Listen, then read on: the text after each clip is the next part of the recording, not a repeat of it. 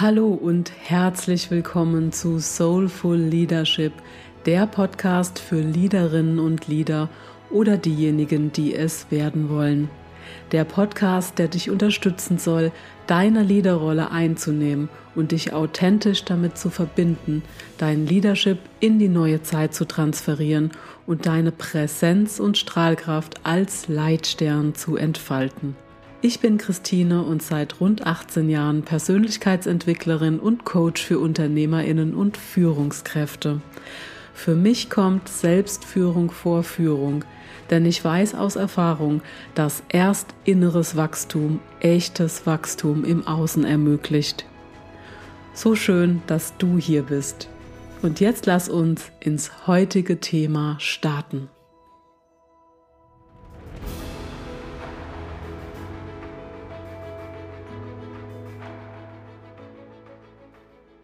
Ich freue mich heute sehr über meine heutige Gästin hier im Soulful Leadership Podcast. Sie ist ursprünglich gelernte Chemielaborantin, studiert danach Chemie, verbunden mit spannenden Auslandsaufenthalten in Santa Barbara und Singapur. Später setzte sie noch eins drauf und promoviert. Sie sagt mal mit einem Schmunzeln zu mir, ja, ich bin eine Frau Doktor und genauer gesagt Dr. Nicole Meyer. Ihr Start als Führungsfrau war dann 2006 in der BASF Forschung als Laborteamleiterin und alles weitere wird sie uns gleich noch selbst berichten. Wir werden heute unter anderem über ein Thema sprechen, das Nicole sehr am Herzen liegt, nämlich sich als Frau in einem stark oder traditionell männlich dominierten Umfeld zu bewegen und zu führen. Was auch für die Männer interessant sein wird, versprochen. Doch zunächst mal herzlich willkommen, liebe Nicole. Hallo, hallo Christine, ich freue mich sehr auf unser Interview. Ja, ich bin auch sehr gespannt. Ja, wir kennen uns ja schon so ein bisschen. Ich weiß ja, dass du tolle Sachen da zu berichten hast und äh, deshalb wollte ich dich auch unbedingt dabei haben.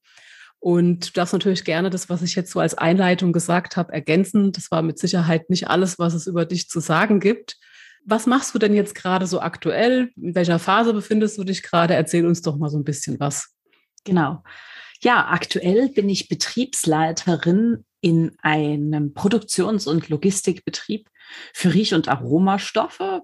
Alles, was nach Rose, Lavendel oder Zitrone duftet und nicht in der Natur hergestellt wurde, das kommt mit großer Sicherheit aus unserem Haus. Und ja, wie das manchmal im Leben so ist, es geht weiter. Veränderungen gibt es auch bei mir und ich bin gerade dabei, mich auf den nächsten Job vorzubereiten. Ich bleibe im gleichen Konzern, einem Chemiekonzern in Ludwigshafen und ich wechsle intern und übernehme da eine große Gruppe, die sogenannten Montagezusatzgewerke. Jeder, mhm. der schon mal was von Produktion gehört hat, weiß, man braucht Gerüstbau, man braucht Isolierer, man braucht vor allem große Baukräne, Schwerlastgerüste, eine Holzwerkstatt. Und ja, ich bin ganz gespannt und äh, freue mich einfach auf dieses neue Aufgabengebiet. Mhm, das hört sich auch sehr spannend an. Und es hört sich für mich auch an, als wärst du da wieder in einem Bereich, äh, wo du sehr viel auch mit Männern arbeitest. Wie viele Frauen gibt es denn in diesem Bereich? Das interessiert mich jetzt einfach mal. Äh, ich glaube nicht so wirklich viele. Also ich bin die erste Gruppenleiterin dort. Mhm. Anscheinend gab es bisher noch keine weibliche Gruppenleiterin. Ne? Und ähm, bei den Mitarbeiterinnen sind auch nicht ganz so viele dabei. Ich habe das Gefühl, es sind tatsächlich in dieser Ecke noch weniger als in meinem vorherigen Umfeld in der Produktion. Ja, also neue spannende Aufgabe. Auch da wieder mehr Weiblichkeit reinzubringen. Ja, wie ich ja weiß, ist es ja auch so ein, ein Thema von dir, da du dich ja auch schon länger jetzt in diesem Umfeld auch bewegst. Und du hältst ja auch Reden dazu, beziehungsweise bist Speakerin auf diversen Kongressen. Was ist denn da dein, dein Thema? Kannst du uns da noch ein bisschen was drüber erzählen? Meine Themen fangen schon ganz früh an. Mein Thema ist, wir wollen mehr Frauen in die MINT-Berufe holen. Denn mhm. meines Erachtens sind da immer noch zu wenig. Und da dürfen wir ganz früh anfangen, nämlich in den Schulen und Kindergärten schon, dass wir mehr Mädchen für Naturwissenschaften begeistern. Das ist das eine. Dann mehr Werbung machen für alle naturwissenschaftlichen Berufe und ja, auch die Technik. Und dann, wenn wir dann die Frauen tatsächlich drin haben, dann wollen wir natürlich auch erreichen, dass wir sie in Führungspositionen bringen. Und das ist mein Herzensthema. Mehr Frauen in Produktion und Technik in Führung bringen. Mhm. Wie ist es denn so als Frau in dem Bereich? Hast du das als teilweise als Hürde empfunden? Musstest du dich da sehr stark auch dafür einsetzen oder hast du das als leicht eher empfunden, den Weg zu gehen in den Bereichen? Ähm, ich habe es nicht als leicht empfunden. Ähm, ich habe schon gemerkt, dass ich immer was Besonderes bin. Denn ich bin ganz oft einfach die einzige Frau im Raum, egal auf welcher Besprechung ich bin, äh, in welchem Projektteam ich gearbeitet habe. Wenn ich mich dann umgucke, äh, sind nur noch Herren außer mir im Raum. Da wird man vor verschiedene Situationen gestellt, die einem begegnen. Das ist einfach mal ähm, das sich behaupten in einer Runde, das ähm, virtuelle Armdrücken. Es gibt äh, Dinge, die ich lernen durfte auf meinem Weg. Das Thema Kommunikation. Wie spreche ich in einer Herrenrunde? Spreche ich da anders als in einer Damenrunde? Und ich mhm. glaube, ja. Und ähm, ich durfte mir die ein oder andere Strategie abgucken oder aneignen, um immer mehr zu meinem eigenen Weg zu finden um immer mehr zu lernen, was bin denn ich, wer möchte ich sein und wie möchte ich auch von meinen Mitarbeitern gesehen werden. Ne? Mhm. Und äh, du setzt dich ja jetzt auch für die Frauen und für die Mädchen auch in den MINT-Berufen ein. Und wie genau machst du das? Also gibt es da Veranstaltungen, wo du dafür wirbst? Wie ich das mache, ist mhm. einmal haben wir vor etwas längerer Zeit schon ein, ein Netzwerk für Frauen in Produktion oder Frauen in Produktion und Technik gegründet. Mhm. Das war erstmal für mich die Basis, die gelegt werden muss, damit wir, ich sage immer Only Women, uns auch finden und uns austauschen können zu mhm. diversen Themen, zu denen man sich eben schwierig mit den Herren austauschen kann. Das klingt so ein bisschen nach Selbsthilfegruppe, ist es aber nicht unbedingt man kann in so einem Rahmen wunderbar auch kollegiale Beratungen durchführen oder ähnliches. Das ist das eine. Dann habe ich angefangen, über den Tellerrand hinaus zu gucken und wollte wissen, was auch andere Firmen, andere Konzerne tun in dem Bereich, um Frauen zu stärken. Bin also Netzwerkerin und auch über die Konzerngrenzen hinweg. Mhm. Und ich bin Mentorin vor allem und Mentorin für Frauen in Produktion und Technik und gebe da das weiter, was ich erlebt habe, schenke auch mein Netzwerk her, um reinzukommen. Und ja, wir machen auch Veranstaltungen. Und wir machen auch ganz verrückte Veranstaltungen. Soll ich davon erzählen? Na klar, ähm, gerne. Genau, angefangen haben wir mit einem Barcamp für Frauen in Produktion und Technik, um erstmal die Themen, die wichtig und präsent sind, einzusammeln und uns zu überlegen, was können wir tun. Mhm. Daraus hervorgegangen sind zum Beispiel ähm, eine Veranstaltung, die wir jetzt jährlich machen, die heißt Perspektivwechsel. Mhm. Und bei der Veranstaltung haben wir 50 Prozent Herren und 50 Prozent Damen im Publikum. Unsere Zielgruppe waren obere Führungskräfte.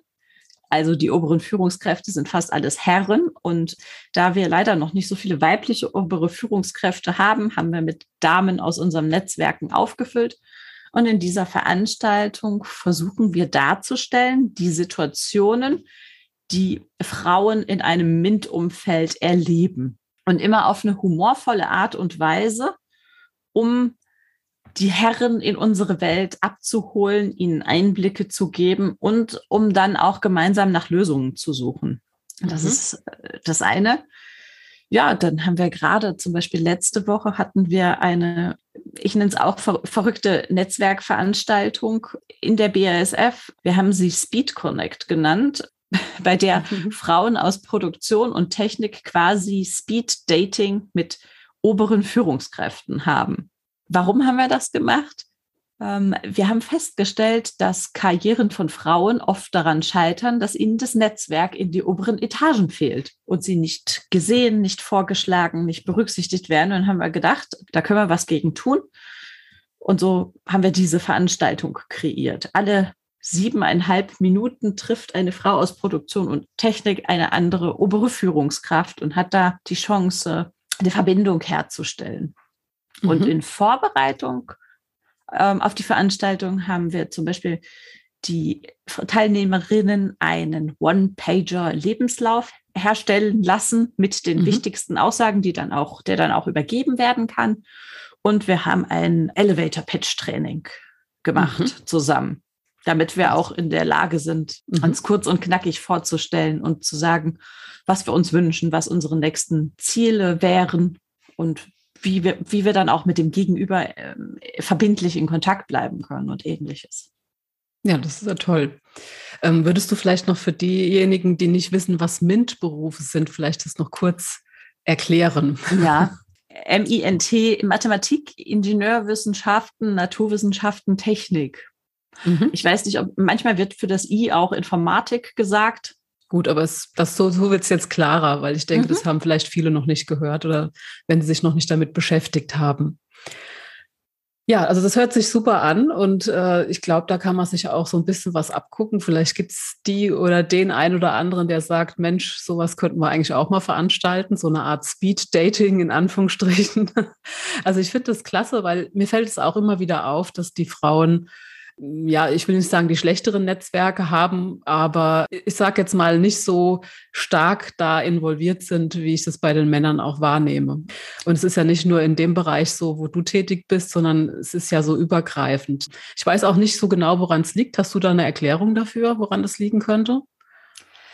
Ja, das was ich jetzt aus meiner eigenen Erfahrung sagen kann, ist, dass ich Netzwerken immer für das brauche ich nicht gehalten habe. Denn ich habe schön fleißig gearbeitet, meine Arbeit ordentlich erledigt und gedacht, jetzt muss mich doch mal jemand entdecken und sehen, wie mhm. grandios ich bin. Ja, aber wenn ich darauf warte, entdeckt zu werden, passiert nicht wirklich viel. Das heißt, ich darf anfangen, über das zu reden, was ich kann, was ich gut kann, was meine Stärken sind, was meine Stärken anderen bringen, was meine Stärken dem Unternehmen bringen und dann werde ich sichtbar. Ne? Mhm. Thema Selbstmarketing. Ne? Das, das, ist so das, das, ist das große Manko dann bei vielen. Ne?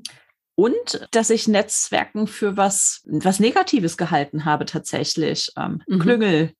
Das hatte mhm. für mich schon ein Geschmäckle. Ne? Und ähm, ich habe gemerkt, ich habe also meine Mittagspause und meine freie Zeit mit Menschen verbracht, die ähnlich ticken wie ich, die in ähnlichen Situationen sind wie ich mit meiner Peer.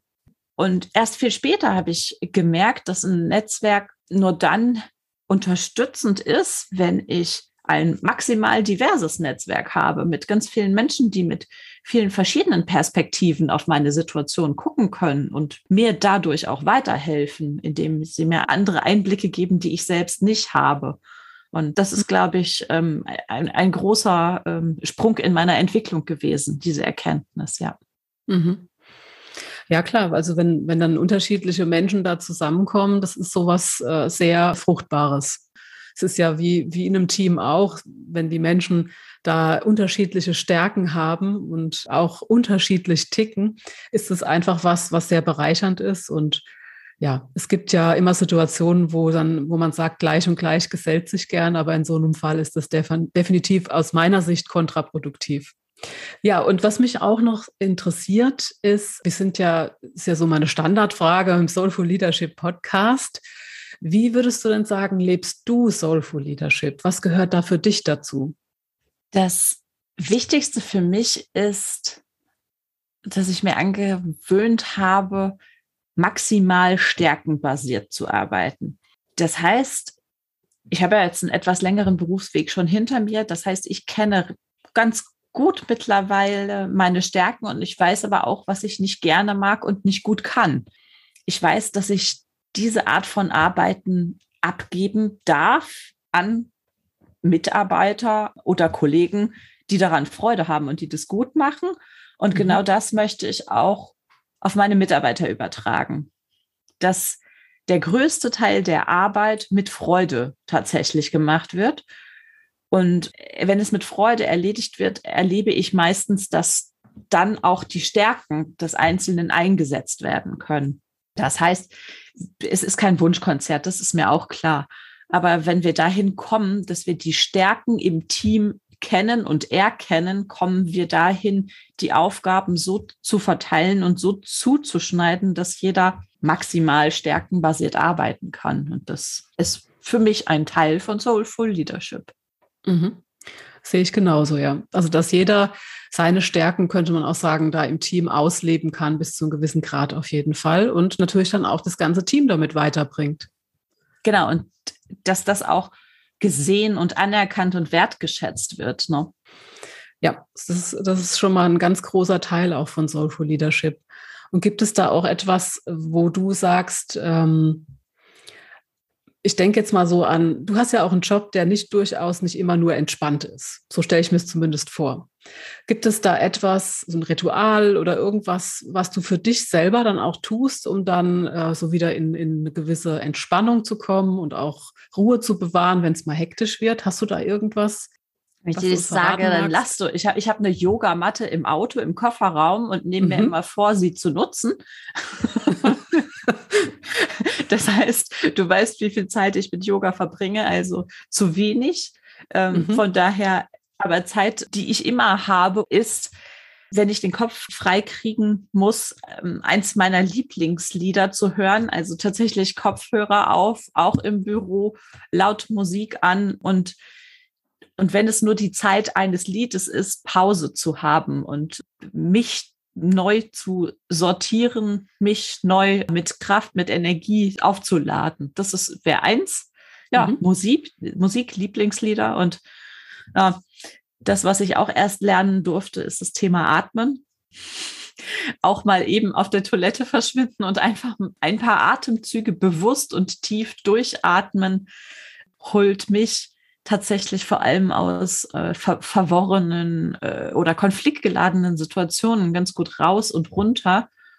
Ja, das sind so, sind so kleine Dinge, die man so zwischendurch auch machen kann. Ich habe mir jetzt gerade nur so vorgestellt, wenn du dann deine Yogamatte aus dem Kofferraum rausholst und erstmal in der neuen Abteilung erstmal Yoga einführen würdest. Okay, das können wir ein andermal schauen, ob das geklappt hat. genau. Was sehr lustig ist, weil ich auch so ein so ein Cubicle, so ein Glaskastenbüro in der neuen Abteilung ah, haben okay. werde. Es ist für mich jetzt auch eine neue Situation. Ich werde berichten. Ich bin gespannt. Da müssen wir uns noch mal hier treffen, genau. Der herabschauende Hund und alle laufen vorbei. ähm, wo du jetzt gerade gesagt hast, mal kurz auf die Toilette verschwinden und ähm, mal kurz durchatmen, ähm, da dachte ich jetzt gerade an eine Situation. Ich habe ja einen Vortrag von dir gehört und da hast du das so eine Situation erzählt, die hatte was mit einer Toilette dazu. Vielleicht erinnerst du dich, was ich meine. Magst du da noch mal kurz die Geschichte erzählen? Naja, also die Geschichte ist die, dass es äh, nicht überall selbstverständlich ist im Produktions- und Technikumfeld, dass es Damentoiletten gibt, ja. Also es gab ganz am Anfang meiner Berufslaufbahn sehr häufig die Situation, dass ich mal nach, nach einer Damentoilette gefragt habe und mir wurde gesagt, äh, also bei uns nicht. Oder hier können Sie den Schlüssel vom Betriebsleiter haben. Mhm. Äh, und dann seitdem habe ich dann angefangen, ähm, Schilder aufzuhängen, da, dass wir eben Toiletten gemischt nutzen können mit Weibchen und Männchen drauf mhm. und habe hab dann mir auch einen Spaß daraus gemacht, dass ich eine Zeit lang tatsächlich immer so ein Schild in der Tasche hatte, was man dann mal schnell aufhängen konnte, um aus einer Herrentoilette eine Damentoilette zu machen, zeitweise. Ja, ich habe hab mich daran nur noch so dunkel jetzt erinnert, da war irgendwas mit einer Toilette und mit einem Blaumann, glaube ich, noch irgendwie. Aber ich weiß nicht, das hast du, glaube ich, auch so bildlich eher dargestellt dann, ne? Genau, das, was ist das Problem? Ähm, ein, ein Blaumann wurde jahrzehntelang auf Männerkörper optimiert, ja. Mhm. Und äh, genau wie viele andere Schutzausrüstung auch. Mhm. Und ähm, es war vor zehn Jahren noch nicht gang und gäbe, dass für Damen das alles verfügbar ist. Das heißt, in meinen Sicherheitsschuhen, in meinen ersten habe ich mir ständig Blasen gelaufen, weil sie mir einfach immer zu weit waren. Und naja, der Witz mit der Blaumannjacke war, der eigentlich kein Witz ist, dass ich sie einfach obenrum gar nicht zugekriegt habe. Ja, weil Blaumannjacken nun mal nicht tailliert waren und für Oberweite gedacht. Das heißt, meine ersten Blaumannjacken habe ich mir in drei Nummern zu groß geholt äh, und habe sie selbst abgenäht. Hat sich das heute, inzwischen verändert? Heute hat sich das äh, verändert, aber ähm, perfekt passen tun die immer noch nicht. Nee. Hm. Also man hatte da gar nicht mit Frauen gerechnet, sozusagen im Blaumann. Also nee. ist mir auf jeden Fall in Erinnerung geblieben. Das, du hast es sehr lustig dann auf der Bühne präsentiert, sagen wir es mal so. Ja, wie ist es denn bei dir für die Zukunft? Gibt es da irgendwas, was du dir jetzt noch vorgenommen hast? Ich weiß ja, du wechselst jetzt auch noch mal. Äh, gibt es da irgendwas, wo du sagst, es ist so mein, mein Ziel, auf das ich jetzt so zusteuere? Beruflich gesehen oder auch in Bezug auf MINT-Berufe und Frauen, also was auch immer dir dazu einfällt? Naja, mein ganz großes Ziel kennst du. Ich möchte einfach viel mehr Kolleginnen sehen in den Umfeldern, in denen ich bisher arbeite. Und ähm, dieses Thema, das nehme ich auch überall dahin mit, wo ich bin. Ne? Mhm. Also ich habe ich hab es in meinem Produktionsbetrieb geschafft, es selbstverständlich zu machen, dass dort Frauen arbeiten und auf allen Ebenen, ja. Also wir haben Chemikantinnen auf der Schicht, wir haben eine Meisterin, wir haben im Projektmanagement eine Lady im Prozessmanagement, ähm, jetzt gerade auch eine wunderbare Trainee. Mhm. Und es ist möglich und ich habe das Gefühl, wenn wir das auch nach außen zeigen, ähm, dann ist es, ist es eine natürlichere Umgebung, um dort auch zu starten. Und das ist bestimmt viel einfacher, in einem Umfeld zu starten, in dem schon Frauen waren und in dem das normal ist, als irgendwo hinzukommen und die Erste zu sein. Genau. Das heißt, ja, ich nehme es auf, mich weiterhin die Erste zu sein, ähm, um den Boden zu beackern und zu ebnen und hoffentlich mhm. ganz viele Ladies nachzuholen und nachzuziehen. Mhm. Finde ich ganz großartig, ja. Also das äh, ist auf jeden Fall ein tolles Ziel, finde ich. Und da sollte es auch mehr Frauen geben, die sich da trauen. Also mein Bereich wäre es tatsächlich jetzt nicht. Ich fühle mich ganz gut in meinem Bereich aufgehoben, aber da gibt es bestimmt einige, die da vielleicht auch Interesse haben, da weiterzukommen oder einzusteigen, wie auch immer. Und ähm, du bist ja jetzt seit längerem schon in einer Führungsposition. Wie würdest du sagen, wie beschreibst du deinen dein Führungsstil? Gibt es irgendwas außer dem, was du vorhin zum Thema Soulful Leadership schon gesagt hast? Gibt es da was, was dir noch besonders wichtig ist? Oder wie würdest du den Stil beschreiben? Das ist jetzt mal zwei Fragen in einer. Tja, mein, mein Stil. Wahrscheinlich empathisch. Mhm. Das ist das, was ich mit, mit reinbringe mhm. in, in ein Umfeld, in dem das noch nicht unbedingt so gang und gäbe ist mein Stil. Wow. Du fragst mich Sachen. Hätten wir das Interview ähm, in einem Monat gemacht, dann hätte ich mein Führungsfeedback auch durch. Mhm. dann wäre wär die Frage mir einfacher gefallen. Ähm, mhm. Deswegen reflektiere ich gerade, was meine, was meine Mitarbeiter sagen, was mich ausmacht. Mhm. Ähm, was ich zum Beispiel gespiegelt bekommen habe, ist, dass ich mich stark mache für meine Mitarbeiter und für deren Interessen. Mhm. Das heißt, aus Sicht meiner Hierarchie bin ich vielleicht zu nah an meinen Mitarbeitern. Das lasse ich mir aber nicht nehmen. Ich stärke äh, ihnen den Rücken und stehe hinter ihnen für, für ihre Belange und auch wenn es mal nicht so schön ist, wenn es in Konfliktsituationen geht, begleite ich sie und ich hoffe, dass sie auch äh, sagen, dass sie das spüren, ne? dass sie Rückendeckung bekommen von mir. Ähm, mein Führungsstil ist auch absolut nicht hierarchisch. Und mhm. das ist natürlich in so einem Konzern auch erstmal eine Trendwende. Das heißt, wenn ich komme, muss allen klar sein, ähm, dass diese, diese krassen hierarchischen Strukturen aufgebrochen werden, dass auch Machtverhältnisse, die vielleicht bestehen und bestanden haben, aufgebrochen werden.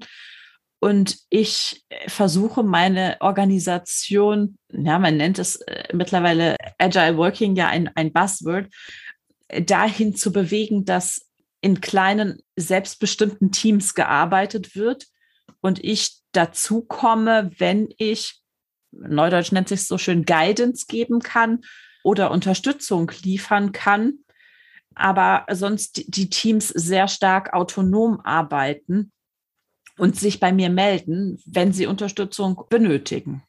Mhm. Das ist, äh, ich würde sagen, jetzt, wenn man es jetzt benennen soll, ist es ja ein ähm, sehr kooperativer mhm. Stil. Und wie gehst du denn dann mit Situationen um? Also es gibt mit Sicherheit auch bei dir Situationen, wo es dann doch mal so eine gewisse Autorität verlangt. Ja, vor allem in einem, in einem Produktionsumfeld muss man sich klar machen, dass wir ja Situationen auch von Troubleshooting haben. Also Situationen, in denen sehr schnell Entscheidungen getroffen werden müssen, damit klar ist, wie das weitere Vorgehen ist. In, in einem chemischen Umfeld haben, haben wir immer Sorge, wenn irgendwo irgendwas nicht dicht ist oder ähnliches. Und da gibt es sehr oft nicht die Chance, sich erst zu besprechen und jede Meinung anzuhören, was ich mag und was ich liebe. Wenn mhm. ich eine Entscheidung treffen soll und die Möglichkeit habe, mir verschiedene Meinungen anzuhören, dann tue ich das gerne. Aber in einem akuten Notfall oder in einem Troubleshooting, äh, da ist es einfach nicht angemessen und angebracht, weil dann äh, klare Ansagen auch gemacht werden müssen und dann ein Team nach genau diesen Ansagen handelt. Mhm. Das heißt, auch diese Fähigkeit muss eine Führungskraft in so einem Umfeld haben, zu wissen, wann ist jetzt, äh, wann sind jetzt klare Worte gefragt und wann haben wir aber die Zeit und die Muße, uns zusammenzusetzen und uns zu besprechen. Mhm. Das ist so ein bisschen wie bei der Feuerwehr, ne? Dann. Ja, habe ich jetzt gerade auch so, so mhm. im Kopf gehabt, ja, genau. Und wie ist es denn, wenn jetzt da Konflikte entstehen in so einem, so einem Team? Also jetzt mal abgesehen von Notfällen oder Dinge, wo schnell entschieden werden müssen. Aber in jedem Team oder in jedem Unternehmen gibt es ja auch mal Konflikte. Wir sind ja alles Menschen und da passiert sowas. Wie handelst du das dann? Also wenn es da jetzt so zwei Streithähne gibt oder drei? Mhm. Das musste ich tatsächlich erst lernen. Ähm, mhm. Ich bin von meiner Person aus tatsächlich ein bisschen harmoniesüchtig, kann man fast sagen, ja. Und wenn ich dann in einem Umfeld bin, in dem auch mal scharf geschossen wird, verbal, dann war das am Anfang mir nicht immer so geheuer, ja. Was ich aber gelernt habe und auch jedem nur raten kann, Konflikte in einer frühen Phase anzugehen, bevor sie eskalieren. Mhm. Ähm, was durfte ich da lernen? Dass ich nicht den Fehler mache, mir die einzelnen Parteien immer anzuhören, sondern dass ich ziemlich zügig dazu übergehe, alle an einen Tisch zu holen, um die Streitparteien sich direkt miteinander auseinandersetzen zu lassen, damit ich nicht, ähm, ja, mir hat man mal gesagt, es ist sternförmige Führung sonst. Wenn ich das mhm. Ping-Pong mit jedem Einzelnen spiele und äh, dann versuche zu vermitteln. Also Ziel für mich ist immer, die Konfliktparteien an einen Tisch zu bringen und ja, dann ein, ein Konfliktgespräch auch zu moderieren. Mhm. Und auch da musste mein Umfeld mit mir lernen, weil ich es wahrscheinlich anders mache als viele andere. Denn wenn es Situationen gibt, die festgefahren sind, wo es menschelt, schaue ich immer als erstes mit den beteiligten Parteien darauf, wo wollen wir denn hin und wie sieht der Idealzustand aus, nachdem wir dieses Gespräch geführt haben. Das heißt, wir gucken erstmal in die, in die Zukunft und machen das Ergebnis klar. Wo wollen wir denn hin, damit allen klar ist und ich von allen Seiten das Okay habe, das ist das, wo wir hinwollen. Mhm. Clever. Das heißt, wenn du am Anfang in ein Konflikt, mhm. Konfliktgespräch gehst und wenn mhm. die Emotionen schon so richtig aufgebauscht ist und eigentlich gerade alle in Angriff und Attacke-Stimmung sind, dann sagst du, Moment, lass uns bitte mal erstmal gucken, wo wir hinwollen. Wollen wir gemeinsam dahin? Und wenn wir da sind, was ist dann anders als vorher? Beschreib das bitte mal. Mhm. Und ich bleibe bei der Beschreibung nicht nur bei Sachlichkeiten und Fachlichkeiten und Aussagen, sondern ich hole dann die Mitarbeiter ab auf die Emotions- und Gefühlsebene. Und wenn mhm. wir das geschaffen haben, wie fühlt sich das an? Was ist dann anders als jetzt? Da habe ich weniger Stress, da kann ich wieder schlafen. Und wenn du dann in, in, in dieser Stimmung bist, dann kannst du wieder zurückgehen in den Konflikt und dann ist einmal nicht mehr die Stimmung so aufgeheizt. Mhm. Und wenn, wenn, du dann auch noch als Spielregeln klar machst, okay, wir streiten uns jetzt, aber bitte halten wir beim Streiten die Feedback-Regeln ein, dann ähm, haben wir schon das ein oder andere gut sortiert bekommen. Ne? Mhm. Was ich aber auch jedem rate, immer zu gucken, wenn es in meiner Organisation ist und ich irgendwie beteiligt bin oder da Karten drin habe, dann muss ich mir im schlimmsten Fall vielleicht auch mal einen externen Moderator dazu holen oder jemand, der komplett neutral auf die Sache guckt und mhm. äh, keine Aktien drin hat. Aber das passiert selten. Wenn man früh mhm. anfängt, ne? Und früh mhm. anfängt, hm, die Dinge, die so unter der Wasseroberfläche brodeln, einfach mal ja. hochzuholen und äh, in die Sichtbarkeit zu bringen oder besprechbar machen. Mhm. Also wirklich super. Also man könnte jetzt sagen, früh genug an einen Tisch holen, auf das positive Zielbild fokussieren und auch in das Gefühl reingehen und die Feedback-Regeln beachten natürlich. Und dann entsteht ein ganz anderer Prozess, ähm, als wenn dann so Streithähne da ohne Regeln aufeinander losgehen sozusagen. Ja? Das finde ich super. Das ist so die, eine gute Methode.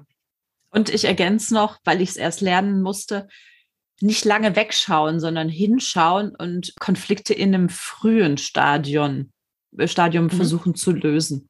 Auch an die, die, die es gerne ohne Konflikte mögen.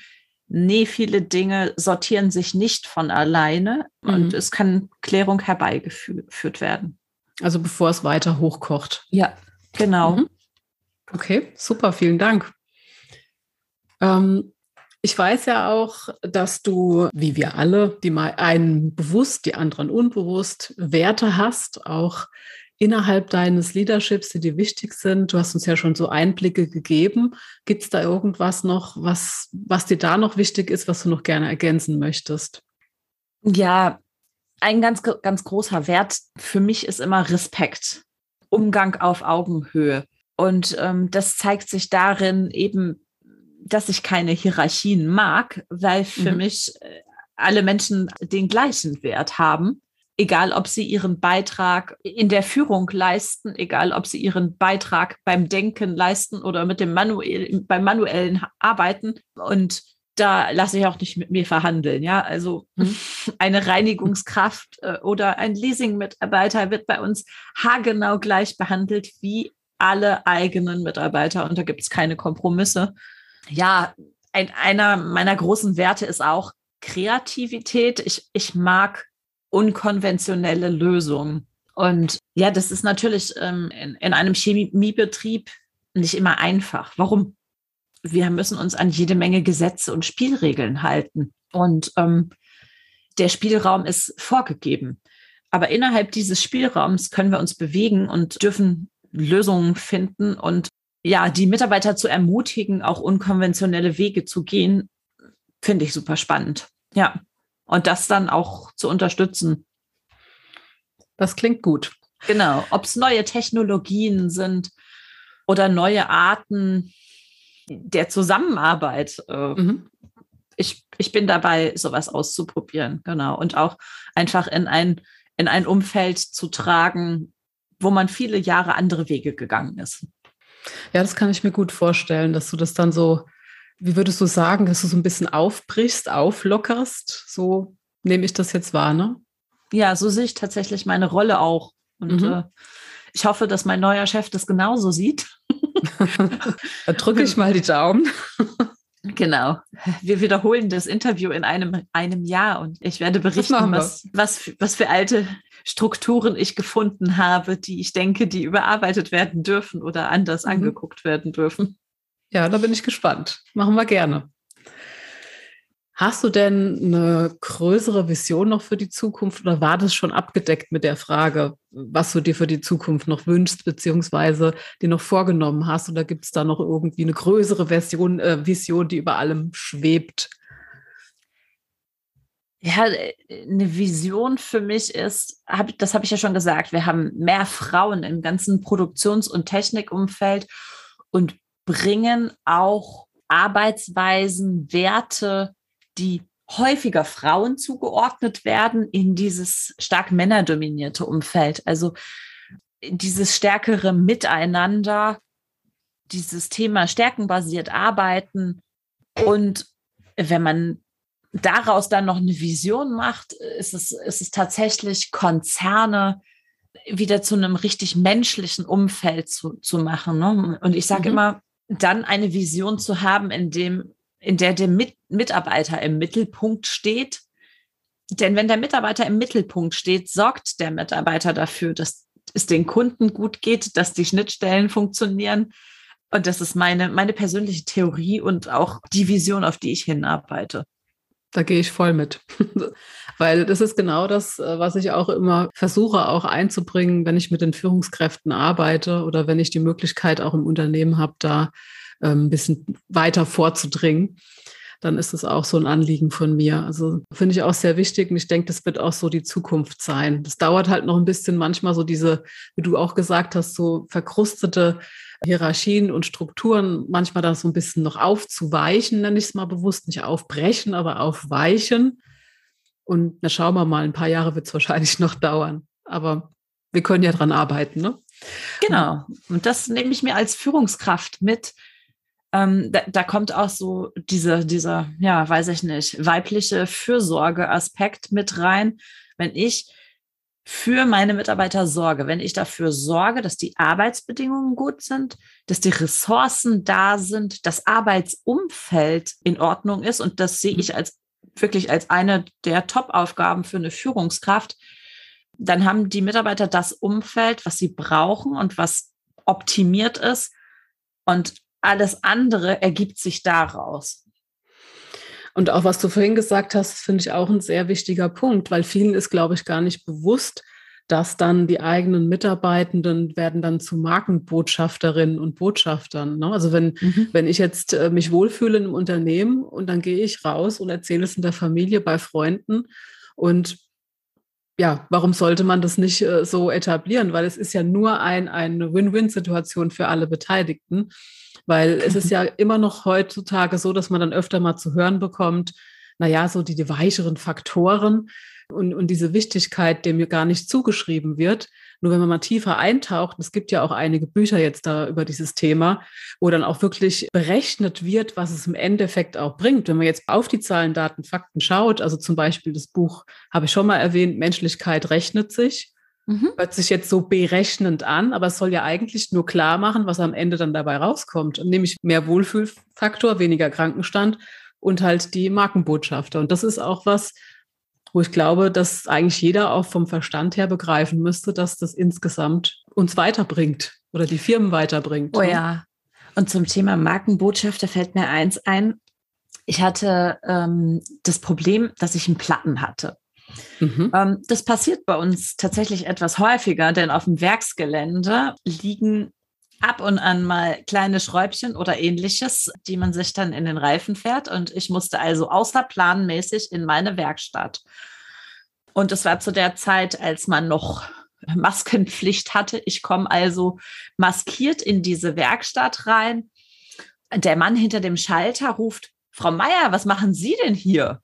Und ich denke, woher kennt er denn meinen Namen? Ich bin zweimal im Jahr in der Werkstatt zum Reifenwechsel, ja. Und habe ich gesagt, oh, das ist aber schön, dass Sie, dass Sie schon auf mich gewartet haben. Ich habe gar nicht geplant, heute zu kommen.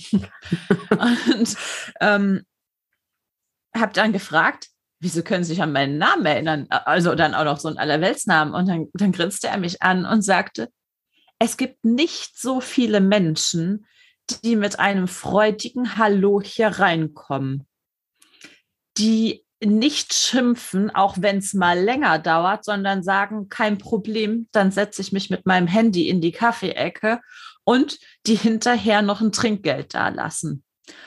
Und in ihrer Firma haben wir das nicht so häufig. Und zu dem Thema Markenbotschafter ist es für mich hm. da so sonnenklar geworden, wo ich glaube, viele vergessen, wenn sie durchs Werkstor rausfahren, dass sie, egal wo sie sind, ein Repräsentant sind für die eigene Firma. Und ja, das hat mir dieser Herr am Schalter gezeigt, der nicht auf mich gewartet hatte und trotzdem meinen Namen kannte. Und das, das hat mich total beeindruckt, ja.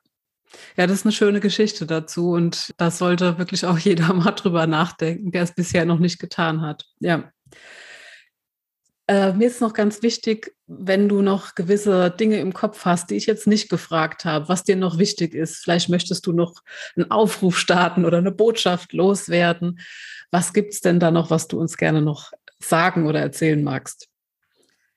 Ja, mein Appell ist an alle Frauen im stark männerdominierten Umfeld. Das eine, geht bitte in den Dialog. Geht in den Dialog zu den Dingen, die euch auffallen, die anders sind.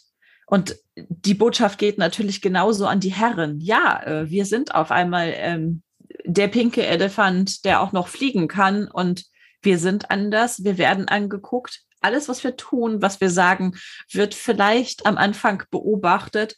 Und mir ist wichtig, dass wir in den Dialog gehen dazu, dass wir uns austauschen, dass ich die Chance habe, äh, rückzumelden, wenn man mich anguckt und sagt, uh, gut siehst du Haus heute, dann sage ich immer Dankeschön. Würdest du das einem männlichen Kollegen auch sagen? Oder ist das Aussehen jetzt gerade bei mir nur wichtig? Lass uns einfach mal darüber sprechen. Wie soll ich denn damit umgehen? Genauso bekomme ich auch Rückmeldung, dass ich Dinge, die ich anspreche, vielleicht komisch anspreche und ähm, nur wenn wir in den Dialog gehen, können wir uns wieder annähern und können wir auch beschreiben, was wir erleben und was, was es mit uns macht und wie es auf uns wirkt. Ich gebe ich geb ein Beispiel.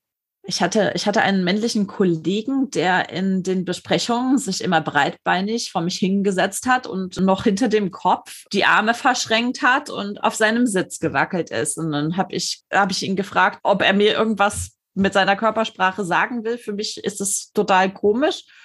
Mir kommt es komisch vor, wenn man sich mir gegenüber mit breiten Beinen hinsetzt. Und ähm, ihm war das überhaupt nicht bewusst, wie das auf wahrscheinlich nur Frauen wirkt. Ne? Mhm. Und er war mir tatsächlich am Ende dankbar, dass ich es angesprochen habe, weil für ihn war das nur bequem. Mhm. Das war jedenfalls das, was, was ich gesagt bekommen habe. Und äh, ich möchte einfach, dass wir weiter diese Dialoge führen und uns erzählen, was wir erleben gegenseitig, wenn wir, wenn wir darüber reden, was darf ich denn jetzt ansprechen? Was darf ich denn jetzt nicht ansprechen? Was ist komisch für dich? Dann kommen wir in eine Arbeitswelt, in der wir uns beginnen zu verstehen, in der wir vielleicht aussprechen können, was jeder für Bedürfnisse hat. Und dann steht einem Miteinander auch überhaupt nichts im Weg. Ja, sehr schön. Also das war jetzt wirklich äh, sehr wertvoll, auch gerade, ja, ich denke, für Männer und für Frauen, die vielleicht auch da in dem Bereich eintauchen wollen oder schon drin sind aber ich denke auch für alle anderen. Man zieht sich ja da immer irgendwas raus, von dem man sich da jetzt gerade angesprochen fühlt. Also vielen lieben Dank für das tolle Interview, Nicole. Und ja, wer sich mit Nicole vernetzen möchte, der kann gerne, ich werde die Links in die Show Notes setzen, ihr auch, wenn da Fragen sind, eine E-Mail schreiben oder auch auf LinkedIn mit einer kleinen Nachricht bitte sich auch vernetzen mit Nicole. Und ansonsten gerne auch an die äh, bekannten Adressen, die ich jetzt auch in den Shownotes verlinken werde, an mich auch gerne richten. Und vielleicht machen wir dann ja in einiger Zeit nochmal ein Interview, wenn da noch genügend Fragen auch zusammenkommen oder wenn Nicole dann weiter eingetaucht ist in ihren neuen Bereich. Da gibt es bestimmt wieder einiges dann zu berichten an neuen Erfahrungen und dann treffen wir uns einfach nochmal. Also ganz lieben Dank, Nicole. Ich danke dir. Danke, Christine. Danke, dass ich dabei sein durfte. Danke für die tollen Fragen. Ja, lass es uns wieder tun. Sehr gerne. Ich danke dir für deine Zeit und ja, an alle anderen da draußen. Bis zum nächsten Mal dann mit einer Solo-Folge. Tschüss. Tschüss. Und denk immer daran, mit jeder neuen Erfahrung, mit jeder neu entdeckten Stärke, mit jedem mutigen Schritt, mit jeder Veränderung wächst du. Je klarer du dir deiner selbst bist, je sicherer du dich in dir selbst und je verbundener du dich mit deiner Liederrolle fühlst, je heller wirst du strahlen. Und umso mehr du strahlst, je mehr wirst du gesehen und gehört und umso mehr Menschen erreichst du. Und umso mehr kannst du bewirken und umso mehr Spuren wirst du hinterlassen. Gerade jetzt und in Zukunft werden soulful Leaderinnen und Leader gebraucht, die vorangehen und anderen den Weg leuchten. Wenn du jetzt voll motiviert und inspiriert bist und diesen Weg gehen möchtest, wenn du in dir wahrhaftiges Leaderpotenzial fühlst und es noch nicht voll lebst, dann freu dich auf die nächsten Folgen des Soulful Leadership Podcasts. Herzlichen Dank, dass du dir die Folge bis zum Ende angehört hast und wenn sie dir gefallen hat, dann teile sie mit einem Menschen, den sie auch inspirieren kann und lass uns gemeinsam die Soulful Leadership Community immer weiter vergrößern. Danke und wie schön, dass es dich gibt. Deine Christine.